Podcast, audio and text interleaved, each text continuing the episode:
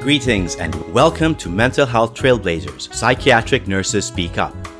I am your host, Andreas Kasai, and you are listening to Season 2 of the SAMHSA Minority Fellowship Program at the American Nurses Association's podcast, where we spotlight MFP fellows and alumni and their pioneering work to improve health outcomes for marginalized communities. We have so much to explore, so let's get started. Greetings, Pak, and welcome to Mental Health Trailblazers Psychiatric Nurses Speak Up. Really looking forward to this conversation today. So let's start by introductions. If you could introduce yourself to our audience by telling us who is Pak Chow. I am Pak Chow. I currently attend the University of Pennsylvania for my psychiatric mental health nurse practitioner um, degree. Hopefully, graduating soon. Um, I do have kind of a residency lined up, so I'm really excited to talk about that later as well. Just a little bit about me right now. And tell me a little bit more about your background, your family background, your childhood. I understand that you moved here to America with your family when you were really young. What was it like growing up as an as an immigrant child in America? Yeah, absolutely. So I was born in Hong Kong. I moved over here because my parents were kind of afraid of the uh, communist takeover of Hong Kong as of recent times.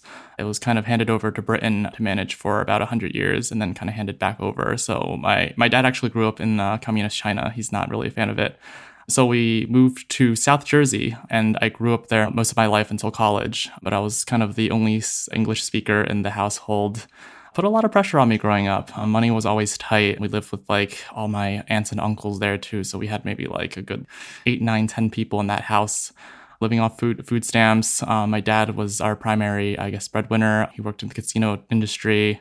And my mom, she had some serious depression when she got over here because the Chinese culture really focuses on family.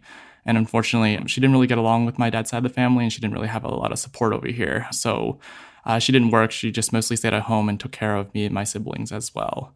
So it was really important for me growing up to find a job that was going to be able to help support the family, something that she really emphasized on being practical so that uh, hopefully I would one day be able to help my brother and sister go to college as well. So it, it was kind of a I guess different childhood than I guess what most people are kind of used to. I was like doing insurance claims at 13 and I didn't even really know how to completely read some of the language, but it was a challenge nonetheless. And I'm glad that I was able to have some of those experiences.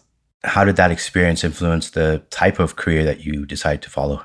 with every high school student, it's kind of really hard to make like a split second decision on like, you know, what the rest of your life is going to be.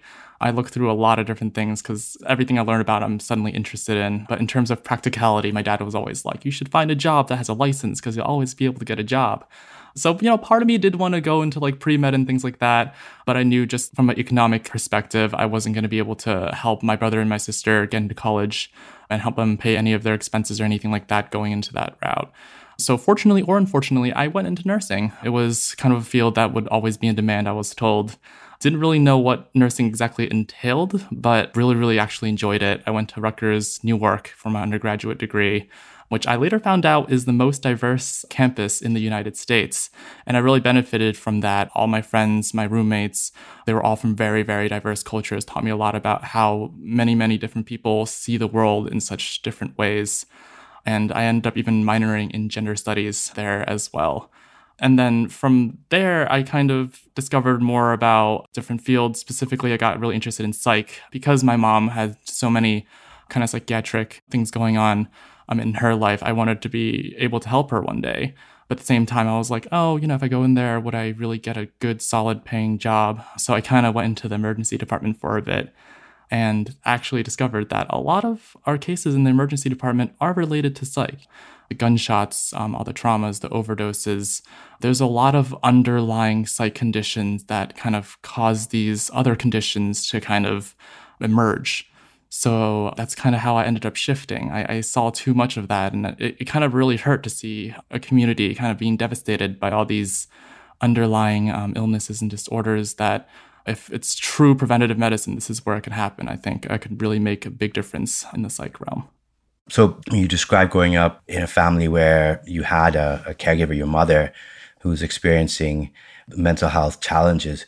Was she in the back of your mind as you were pursuing psych and mental health nursing? What were you hoping to do for her? Yeah, absolutely. I think just growing up in the Asian culture, family is such an important part, better or worse. I think of culture sometimes as a culmination of traumas, but also re- you know instances of resilience in a way, and that kind of gets passed down from one generation to another. So I think a part of resilience was really having a close family tie with my family. And so, what I hoped to do for her was hopefully find a way to help her manage some of the stresses that caused her depression. She's not a really big believer in pharmacological interventions. And so, trying to find a way to be able to help her without the um, traditional medicines that are available in the United States um, is kind of a big concern, especially with all the healthcare disparities. Even finding a doctor that spoke our language, which was Cantonese, um, it's a very specific dialect of Chinese, um, is very, very difficult. And can you imagine just trying to find it? In a place where half the city is farms, other half is just kind of a suburban area, a majority white high school, I think maybe our school was maybe like 5%, 10% Asian, a very low ratio of us. So there's not really a lot of resources allocated. So I wanted to be a provider that would be able to help kind of serve these underserved populations. You mentioned the practicality of going into the nursing field, that it was a licensed profession and something that, you know, you saw immediately uh, you'd be able to earn an income to support your family. That was one of your major objectives. But nursing in the United States, it remains a profession that's dominated by white women, not not men and uh, not Asian American men. So was that ever an issue for you? Yes, it actually was a huge issue for me even applying for nursing school. My mom was like, you know, out of all the things you apply for, nursing, really? And it was kind of this idea of just why would you go into nursing? You're a man. Like there's so many other jobs you could be doing, like, you know, engineering or finance. Why don't you go into business or something like that? As much as every one, I believe, in 10 um, nurses are men, the numbers are growing, but that's what I, a couple years ago, that was what the statistics were. I saw it kind of as an advantage, you know, because different people offer different perspectives. And I think having a male nurse being able to kind of contribute to the, the larger conversation of what nursing is is important. There's a lot of things that maybe our lived experiences are different from our female counterparts. And I was really fortunate to be able to find an organization during my undergrad called the American Assembly of Men in Nursing, which kind of ties together a bunch of uh, male practicing nurses some of our struggles, some of our triumphs, and what we really offer to the nursing table, I think it's really, really important. To one day hopefully get, you know, 50 50 kind of split even between the nursing population, I think is ideal because we really should be kind of reflecting the patient population which we serve. I think that's really, really important to be able to kind of build that bond, that relationship, and that rapport to kind of really reflect that population. Yeah, no, absolutely. And of course, there is evidence that health outcomes improve when the health workforce reflects the community, uh, including the diversity, the ethnic and racial diversity of the community. Absolutely. Therefore, you know, very strong argument for diversifying the nursing workforce. You're Asian American, male, pursuing advanced practice nursing. When you finish, you will be helping fill that void that all these uh, studies and reports have been uh, saying, yeah, are, are really important given that, you would assume or you'd think that there is a lot of support out there for people like yourself, including in the classroom and the learning environment. But I imagine that it's not all a bed of roses. So, if you could tell us what are some of the challenges that you've experienced along your journey and how you've been able to overcome them? I have come to a lot of those obstacles. For example, in one instance, I remember in my undergraduate degree, um, my maternity clinical, it was kind of really hard to get good experience there because one of the obstacles I ran into was having to ask the patients, is it okay if a male nursing student's in here while you give birth? And I feel like it's it's hard to not be able to really experience a whole field of nursing that you're missing because what if I really did enjoy maternity? I don't know, but just based off the discrimination of my gender, it was already such a challenge. And what I kind of did to overcome that, I think, was really speaking to some of the other men in nursing in the AAMN who, you know, they were actually practicing male midwives. And I thought that was like fascinating that through triumphing some of these tribulations, uh, that it is possible to get there if you're really, really interested and devoted to the field. But just really finding communities within and, uh, you know, throughout the profession, because there's a lot of OBGYN doctors as well that are male. And so just finding these key people in these communities um, really helps me understand like, hey, this is something that is going to be something you face, but whether or not you want to subdue yourself to these situations or really kind of take it on as a challenge is really up to you. And beyond your gender, were there other aspects of your identity, for example, your ethnic identity, that proved to be a challenge? Yes, my ethnic identity, my sexual identity. Um, I do identify as gay. So that adds on to another, I guess, tag in terms of intersectionality. There have been times where patients kind of turn me away for being Asian, and I get really, really confused sometimes because I'm providing the same, if not better, care than, you know, this other nurse, the other nurses. But I also guess have to understand that it's not about me. It might be about them. They might have some kind of underlying trauma that has caused this racism or caused this, you know, homophobia or caused a certain thing, if they're willing to talk about it, then education is the best thing that we can do for them. But if they have severe underlying trauma, it's not my place to exactly tackle that if they're here not for that reason. So I think it, there's appropriate times in which education is really important, and there's certain times where maybe the patient or the person or whatever I'm whoever I'm working with maybe they're not ready for that conversation. And I think it's important to meet them where they are, if possible, or otherwise explain what kind of resources we do have at that moment. How do you develop that level of, you know, thick skin um, to, to be able to let it just bounce off you? I mean, I think, uh, I, I, you know, I don't know if I would be able to do that. I did a lot of training actually in undergrad in my gender um, studies minor with the Trevor Project. Actually, it's a nonprofit organization focused on basically crisis interventions for suicidal or self harming LGBTQ youth. And so, one of the really important kind of lessons we learned there was understanding how identity affects how we perceive the world. For example, being gay and being gay and black or being gay and Asian, completely, completely different perspectives. And we have to acknowledge that, you know, where they are might not line up with where we are, and that we might have very, very different perspectives. So it's really important to kind of dive into how they see the world and try to make sense of what's going on there so that they can receive the care they need and also to what matters to them most, kind of have that be the center of the conversation. Thank you for that, uh, Pak, and we will be right back.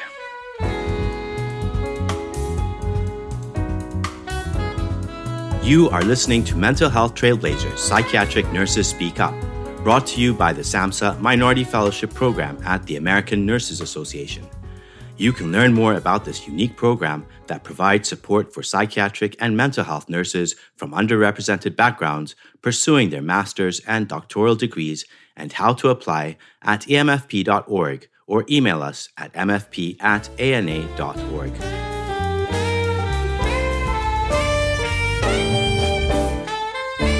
Welcome back, Pak. And for this part of our podcast, we are going to try and lighten it up just a little bit. So, uh, these questions, I'm hoping for really short answers, uh, tweet sized bites if possible. So, starting it off, who is your nursing hero and why? I would have to say Dr. Susan Kaplan. She is one of my mentors in undergrad. I did a lot of research with her. I think she was the one who really uh, kind of sparked my interest in research and innovation, and that it doesn't always have to be a pill or a straightforward kind of intervention. Um, me and her did research in the Dominican Republic, and it was absolutely fascinating. We piloted an app that kind of delivered therapy to a lot of underserved communities who were very afraid of the stigma of mental health help. And so it's just like I never thought about using technology to avoid stigma. That's so interesting. And that's where I kind of really went down a spiral of finding all these cool ways of uh, presenting mental health help that I hopefully will be able to implement into my own practice one day, you know? Name one or two perceptions of nursing that got shattered after you entered the nursing workforce. I think one of the biggest fears I had uh, was shattered is that I have to do med surg nursing before anything else. That was kind of drilled into our head in undergrad, where it's just like, oh, you must do med surg in order to have a solid foundation in in the nursing field and understand how nursing works. I think the beauty of what nursing is is that it's so multifaceted. You could get the degree, but you could do whatever you want with it. You can put one word and then put another word together, and I mean, with nursing, um, and it would be a career like engineer nurse. You can work with, you know, building hospitals and making it friendly to communities. For example, they built like this giant circular kind of maternity ward um, in North Jersey where it kind of encourages women who are pregnant to walk in that circle to prevent blood clots from forming. Only a nurse could think of something like this because if you if you were to, you know, put two people together that didn't really have healthcare knowledge or engineering knowledge, this would never really kind of come together. Some of these like thoughtful processes that really make nursing such a cool profession. You got, you know, nurse inventors, you got um, nurse pharmacologists, you got nurse therapists. Like it's just such a cool, cool field.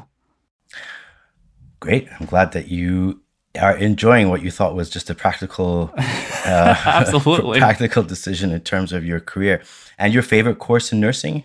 Psych. It has to be psych. I don't know why I just didn't jump to psych. I think it might have been because my family kind of stigmatized psych so much. It's just like, oh, you'll be working with crazy people. In fact, it's so much more than um, what the general community might have um, an image of. I think I know we see like a lot of psych wards, asylums, um, you know, on television and media. But I remember being in clinical. It was a child psychiatric inpatient floor, and we were doing groups. And this one, this one kid would just start crying, and the other one just reached over on the shoulder and told the kid, "We'll be okay." We'll be okay. We'll get better together. And I was just like, this is the most beautiful thing I've ever seen. I just kind of lost it. And everyone's just kind of staring at me like, are you okay? I'm like, yeah, this is just really beautiful. And I'm glad that everyone's like so supportive of each other. So I think what we see with all the sedatives like on TV, all the electroconvulsive therapy, can actually be very detrimental towards people who actually do need psychiatric help and to really understand what it can really look like in real time I think could really be a game changer for tackling the stigma that we've developed. Have you been able to convince your family that it's not just about, you know, crazy mad people that need to be chained up or it only took 26 years, but I finally convinced my mom that she, in fact, does have a mental illness that is manageable through many lifestyle modifications, a lot of good sleeping habits, good exercise, good diet. There's so much that can be done to improve mental health just beyond a pill, even though, you know, sometimes that is what is necessary. I think really evaluating the person of where they are at that current moment um, is one of the most important things and most beautiful things about psych. It's a really holistic picture. It's not always black and white. It's very, very gray. And where we can intervene to educate, to help, um, and to really support is just such an important process of nursing. So, America continues to welcome refugees and immigrants from around the world. Uh, we see that happening on the southern border. We see that happening with, you know, people fleeing from war. If you were invited to speak to or address families new, newly arrived on these shores, so families who might not speak English um, and you know might find themselves settling into a community like you did, where they might be you know the one family from that background uh, for miles around, what advice would you give them? I think one of the most important things I kind of really wished that I had as a child is a really, really strong community uh, or a sense of community, um, whether it be with your own race, ethnic kind of background or cultural backgrounds, or just a community that kind of shares the same values and understands what it's like to be, you know, marginalized or different. I think being able to at least find those kind of people that have the similar mindset makes things very much a lot easier to kind of process what it's like. Like, you know, growing up, I knew I was gay, but I could never come out as gay. I waited until I was like very much in college. It was when I came out. But having a lot of friends who were very unconventional thinkers, friends of very different backgrounds, one of my best friends growing up was Sri Lankan. She had no Sri Lankan friends. So we kind of both understood what it was like to be different. We kind of be this, I guess, outcast in a way, uh, very different from the mainstream. And so, you know, coming out to her was very, very easy to do because we had this, you know, mutual understanding of we were both very different and this is what it's like to be different. So, what I would say is really surround yourselves with like minded people in that sense. And I think that's where these communities can form. And I think that's what America is. You know, it's a community of very, very different people. And it's just a matter of finding the right people in that group can really help you pursue whatever you would like to do in life.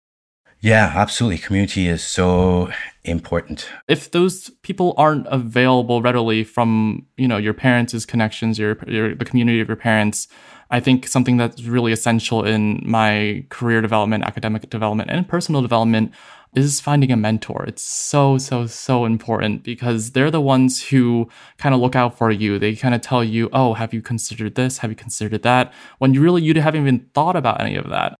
I actually got connected to the MFP program through Dr. Susan Kaplan, who isn't part of any, you know, minority groups in terms of like ethnic, cultural um, backgrounds. She's a Jewish white woman who um, went to Yale. So did I really identify with any of those specific identities with her? Not really. But the fact that she was a very forward thinker, very innovative thinker, it drew me directly to her when I had her in one of my classes. And I was just like, I, I need to talk to you. I think you need to be my mentor. And so sometimes it does take a little courage to, you know, really put your foot out there. But the amount of resources just even around you, your professors, your teachers, your coaches, your deans, your administration, they can be such valuable, valuable resources that can offer such great insight. Uh, it's uh, good that you were able to be so forthright and and uh, pursued what you thought would be a good opportunity. A chosen family, many... absolutely. That's something I learned um, being uh, part of uh, the LGBT community. Um, it's it's kind of this idea where you have your biological family, but also this family that you choose amongst your peers, amongst the other adults in your life, and amongst the people who are growing up that you can kind of tell them, like, oh, hey, I had this experience too. Totally kind of understand what you're going through. And, you know, trust me, things can work out in this aspect and this aspect. So, you know, both being a mentor and also getting mentored is part of the community building process, I would say. Yeah, absolutely. I mean, it's an important skill to be able to be so intentional in seeking and acquiring your allies, your um, your community. Uh, I think that's an important skill to learn. Mm-hmm. As you move forward in your studies and your career, what do you do? What do you see as your dream position, your your dream role as a as a nurse scientist? Like, what would make all of this hard work, all of this networking, all of this, uh, uh, you know, all the battles that you've had to overcome? What would make it worth it? It's funny you say that because I think if you asked me like half a year ago, I really would have a lot of difficulty answering that question. But as of like about maybe two months ago, I think a lot of things just miraculously fell into place. So I'm going to be doing a residency, most likely focused on specifically uh, psychedelic sciences and therapy, end of life care, and you might kind of be wondering, like, you know, how does everything in your life kind of accumulate to this? And it's like really, really strange because I was able to witness a lot of end of life care, a lot of psych patients in the emergency department, and how the quality of life is something that's so overlooked yet so important. And it can't always just be changed with the magic of a you know a single pill or anything like that. I look back to all my culture and how we don't really believe in a lot of medication sometimes and that we stigmatize things like talking about your feelings, especially to your parents, or just kind of suppressing all this emotion. And so now I'm kind of looking into the psychedelic science where it allows people to kind of have an altered sense of consciousness and they explore ideas through these experiences that really help process a lot of these things and people have been doing this since you know antiquity. Um, you know things like psilocybin, uh, peyote, ayahuasca. This has been part of so many cultures for so long as a means of kind of healing, community building, ritualization. This is, you know, believe it or not, mental health. It is. It's just not the traditional mental health that we've seen in the past. And now it's kind of surging back into the mainstream where you know psilocybin mdma and uh, ketamine uh, the first two are now in phase three trials. So they are most likely going to get legalized soon for general practical use of the treatment of ptsd and depression. Ketamine's always been an off-label use for depression and they've shown to possibly be curative in a lot of senses because of all the neurogenesis and synaptogenesis and you know increasing the neuroplasticity in the brain allowing the brain to heal from these traumas that we say we can't see but do exist in our brain. So being able to kind of heal com- whole communities with these practices that we've had all along, but kind of were disregarded due to like Western egocentrism, I think could be like such a cool, cool thing to do. And that's where my journey is right now. And I hope to be able to kind of pursue this into being able to practice like, you know, end of life care psychiatry and help people find meaning in their lives going forward. Well, thank you for that, Pak. You are listening to the MFP's conversation with Pak Chow, Master's Fellow at the University of Pennsylvania. And when we return, we will be diving further into this colorful world of psychedelics that Pak just mentioned. So stay tuned.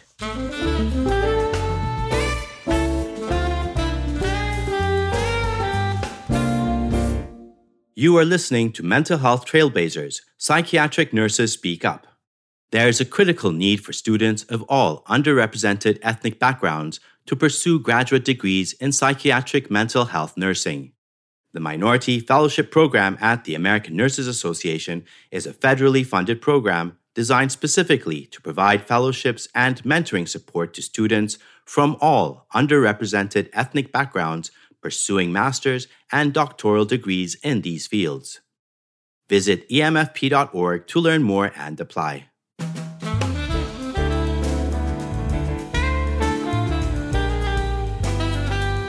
We are with Pak Chow, Master's Fellow at the University of Pennsylvania, and we have just started a, a very interesting discussion about psychedelics. Um, so, Pak, thank you for for leading us into this theme. You recently led a webinar at the University of Pennsylvania titled "A Journey Through the Psychedelic Revival." What happens in psychedelic therapy? Tell me, tell me more about that. The uh, series is actually on YouTube now. If you guys Google a, a journey through psychedelic revival, um, sponsored by UPenn, it does pick up. Me and a couple of colleagues are kind of the MCs to the series, and we talk about the psychedelic experience in terms of what the patient goes through, and also um, a little bit about the research going on, barriers to the, getting access to care, what the training is like. And so, uh, I guess a little bit more about that is that it's kind of the way uh, Andrew Penn put it when I was talking to him. He's one of the founding fathers in terms of like uh, the modern theory of it. Um, he wrote a paper with Gene Watson that's available online. But he's saying that this is kind of like we're kind of flying the plane as we're building it. Um, so it's kind of a really, really exciting time because there is no like official national accreditation or standards right now in terms of how it should be practiced or you know what should be going on in therapy specifically, if this should happen, if that should happen. There's kind of just like a a community um, that kind of leads it right now. But it's not new. This is something that uh, I guess was researched a little bit, experimented with maybe six decades ago. So why did it not get to that level of acceptance at that time and, and what's driving the revival now? Let me tell you a little bit about the history. Okay. I think it's fascinating because once again, people have been using psychedelics for the longest, longest, longest time. It's just in cultures that are not the modern Western culture that we think of, from South America to Asia to even parts of Europe and Africa there's this uh, wonderful documentary called Fantastic Fungi that I don't know if is really popular or not because I've been talking to my psych colleagues and they're like, oh, we watched that. It was great. And I'm like, oh. And then I talk to my other friends. They're like, I don't know what that is. But it talks about the stoned ape theory, where there's this theory that actually human evolution may be a result of psilocybin um, since ancient times. It's a mushroom that grows in many feces types throughout Africa. So, this idea of kind of this neurogenesis or brain growth over many, many, many generations as a result of psilocybin could be the explanation behind evolution. Now, that's kind of borders a little bit on conspiracy theory part, so I'm not going to go too far into that.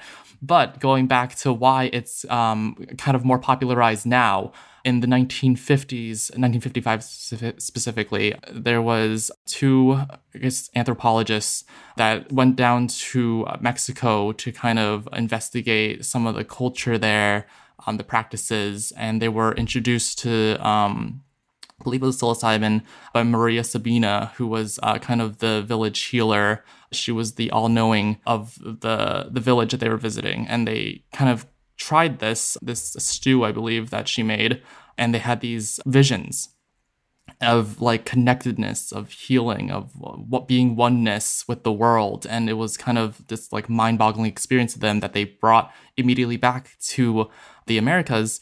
Specifically, I'm talking like United States Americas and it kind of got launched into the mainstream through like Life magazine. They published it, and suddenly there was this, all this hype about like, oh, is this like the miracle drug? And that's when they got coined as like you know you know the magic mushroom in terms of what the miracle drug is. Um, and so you know suddenly everyone was like taking the magic mushrooms. You know LSD got launched into um, I guess the mainstream as well as like what the sophisticated rich person does nowadays. And so everyone was kind of on these different kind of psychedelics all at once. But the mean in the meantime, there was also you know a war going on, and people would go to war, come back, take psychedelics, and be like, "No, I'm not going back to war anymore. This is all wrong." Um, and they had all these like kind of realizations about things. And so with the political party at the time, they were kind of very conflicted about like, oh, people are taking psychedelics. One, could this be dangerous? How is this affecting the war effort? How is this affecting the economy? And so they had to really kind of really investigate into it and shut it down. Um, there was, you know, academic research going on at the same time about like what are the actual effects of it, but it was everything was just kind of halted on the war on drugs, and that's when everything started. You know, there was a medication, I think it was a hypertension medication that showed that it was possibly carcinogenic. And so they stopped that and they kind of looped basically all the drugs together. They were like, okay, stop all the drugs we're going to put this Controlled Substance Act of 1971 in here. And everything um, is going to have a scheduling in terms of how dangerous it can be and how addictive things can be. And because there was really no, or not enough research, not no research, but not enough research on psychedelics, they classified a lot of them into substance, I mean, into, I guess, Schedule 1 drugs, which means that it's, it shows no therapeutic benefit and that it was a danger to society. So it kind of got left in there in that category and was untouched for a very, very long time until most recently they were kind of able to do some experimentation with it, go through phase one, two, and three trials. And so now we're kind of in a place where we're gathering more data, we're seeing if it works. And so far, a lot of the research is supportive of psychedelics and being effective in the treatment of a lot of different uh, mental health disorders. And so it's a interesting time we live in in terms of, you know, what does the future of psychiatric mental health look like?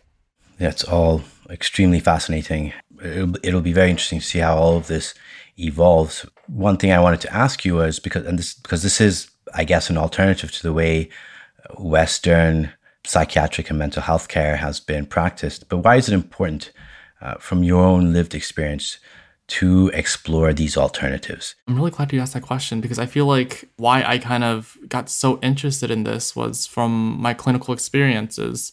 I had my last clinical rotation in Kensington, Philadelphia, which a lot of people don't know about, but it's kind of the fentanyl capital of the East Coast and I think actually of the world because drugs are just so easily accessed in terms of like addictive substances like fentanyl, heroin, you know, meth and so, what this kind of next step really means for people who have these um, substance use disorders, or the people even living in that area and can't get out because they can't sell their property because it's so, I guess, undesirable.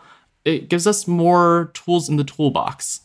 And that's important because there's a lot of drugs right now where if it doesn't work or if it causes a certain side effect, we have to discontinue it. And then we end up escalating to a whole nother drug with a whole different side effect profile um, that could really really be influencing that person's quality of life. And so with the residency that I'm planning to pursue, they have a, a huge interdisciplinary team. They have naturopathic doctors, which I didn't even know about until a couple months ago, but they kind of focus on acupuncture, they focus on herbal medicines, they focus on like all these different breathing exercises. And they have all these exercises and all these interventions have shown to be helpful in the management of certain, um, you know, mental health disorders. And I'm just thinking, you know, why aren't we taught that? Why don't we resort to that first before we start, you know, pushing these pills at all our patients? We don't have all the toolbox um, items. It's like working with a small IKEA like toolbox versus just going into Home Depot and seeing everything on the wall and just really being able to use all those tools to really build whatever you are trying to build rather than just looking at the very limited set of things that might not be the most useful to, for you or for the patient at that time. Things like uh, affordability for the patients, um, you know, certain drugs, the designer drugs, very, very, very expensive, like Latuda's. Um, Latuda, Saphris, super, super expensive, but, you know, things like lithium, super cheap. Does that affect the kind of interventions that a patient can afford based on their health coverage? Absolutely. And that's kind of really unfortunate that there are drugs that are better for certain conditions um, that aren't available to them. So they have to get this kind of, you know, uh, suboptimal healthcare. But a lot of these alternate interventions can be very, very affordable and have shown to be, you know, either comparable or possibly even better uh, than some of these other drugs, depending on um, what we're looking at. So, just being able to offer as many options to our very, very diverse population is just really important going forward in terms of getting the best healthcare we can to our people. But, you know, there's an argument that they are illegal because they are dangerous. I mean, if, if you uh, potentially, um, you know, people can overdose on them and, or, you know, here we're talking about improving mental health outcomes. Um, you know, if these are not uh, taken or administered in a therapeutic manner, you know, with, with the proper guidance, if you will, then it could have the opposite effect. So, I mean, given the risks, is it really worth pursuing? I would really like to defer that question uh, to the psychedelic series that's found on YouTube right now, um, A Journey Through the Psychedelic okay. Revival, because there's an excellent presentation by Ben Malcolm there that explains the psychopharmacology, um, the regular dosings of it, and what exactly are the fatalities involved with psychedelics in terms of specifically psilocybin, which I'm very hopeful for in terms of being able hmm. to be the kind of the front runner of the psychedelics uh, for treatment. It shows very very little um, rates of like fatalities. I think it's like really the most danger it comes with is um, what the person does while they're under the influence of psilocybin. I think with overdoses even it's very very difficult to like create toxic events in the body unless like a large large large amount is consumed. Um, and it's just based on how the pharmacology so the psychopharmacology works within the brain but in terms of the other drugs, you know, any substance can be dangerous. If you take a lot of like Tylenol, I've seen Tylenol overdoses or ibuprofen overdoses in the emergency department. And so to really find experts who know how to administer these drugs and good education is really what we need. We don't really need to ban these drugs specifically. I think they have therapeutic benefit, but just understanding how they work and the involvement of, you know, both the medical field as well as like, you know, the cultural fields. Where are these drugs from? They've been using it for thousands of years. Why don't we involve them in the conversation? Um, is essential to understanding the full potential, the full risks, um, and where we can use them to really help patients going forward. You bring up an important point that we have to, you know, reference the the indigenous knowledge, the uh, built up, the accumulated knowledge from, you know, in some cases thousands of years using these substances for therapeutic, for spiritual, for other purposes, uh, with with positive uh, effects and p- positive outcomes. So, bringing it back to the United States, what do you see is the potential for improving mental health outcomes for what you refer to as the marginalized communities uh, in America? I think it really involves kind of incorporating the different viewpoints of minority populations and different cultures. For example, if you talk about, you know, the diagnosis of schizophrenia, you know, some cultures actually see that as a good thing. Um, it's they, you know, consider it as um, people who are in touch with the divine, who see spirits, um, and that they are actually valued in some cultures. But you know, really understanding, you know, what uh, mental health is in the United States in the context of all these different cultures, I think is the next important step in all of this. Mm-hmm. Seeing the value and the strengths of different people rather than just like, oh, because you don't fit into the Western culture idea of good mental health, then we have to medicate you, we have to sedate you, we have to, um, you know, do all these different procedures or medications because you don't fit into this frame. Another aspect of all of this is, you know, what happens once these therapies are approved, right? So uh, I was surprised to hear that it might be as soon as you know next year or the, the year after, mm-hmm. where you know drugs that are commonly known as ecstasy or magic mushrooms, you know, these are drugs that are in demand for recreational use by certain communities, by certain demographics. How do we prevent a repeat of what we've seen, for example, with opioids, where manufacturers now take this, see this as an opportunity to um, exploit the addictive nature or you know the euphoric nature of these therapies or drugs that they're now producing, and you know drive the market so that they're making a profit out of it, and then lead to the kind of situation that we had with the opioid epidemic. Absolutely. I think that's a really, really big fear for just everybody. The idea that, you know, any kind of healing modality can be commercialized and, you know, capitalism is just so, so scary. Mm. But I know a lot of organizations right now, while there's no, there's like very little in terms of training on specifically like psilocybin and MDMA, there are programs now that are kind of preparing people to train and administer these um, certain uh, interventions. So, you know, just being able to offer as many options to our very, very diverse population is just really important going forward in terms of getting the best healthcare we can to our people. Yeah.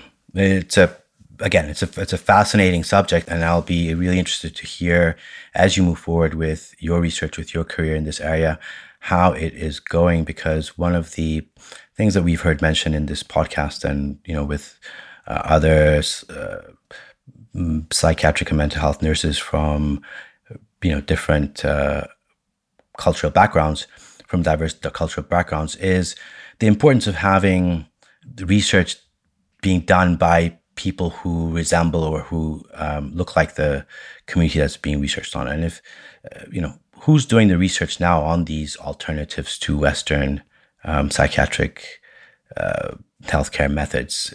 And you know are we really getting the appropriate outcomes that would advantage people from diverse backgrounds? So that will be interesting. And what will the role of psychiatric and mental health nurses be in this process? I'm going to refer to that paper again.